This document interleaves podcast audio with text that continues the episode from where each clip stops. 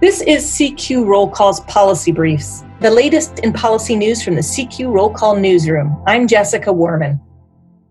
The Senate Appropriation Committee Tuesday released their draft fiscal 2021 spending bill for the Departments of Transportation and Housing and Urban Development, and the bill keeps funding fairly level from last year.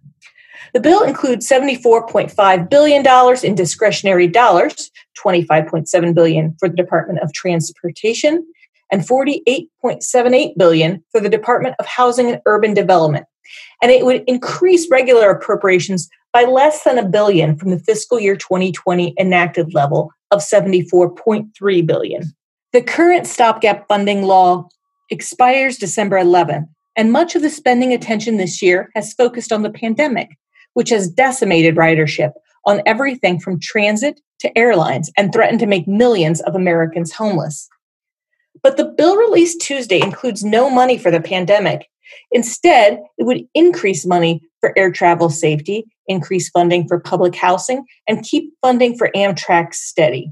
It rejects, once again, the Trump administration's calls to eliminate the Community Development Block Grant Program, instead, proposing a 25 million increase over fiscal year 2020. And it increases the budget for the Home Investment Partnership Program by 25 million to 1.375 billion. The president's budget has proposed cutting both of those programs every year, and in every year so far, Congress has instead increased its funding. In a statement accompanying the bill's release, the committee Republicans said it continues to monitor agency needs directly related to COVID 19 and, to the extent necessary, will seek to address them in future supplemental appropriations vehicles.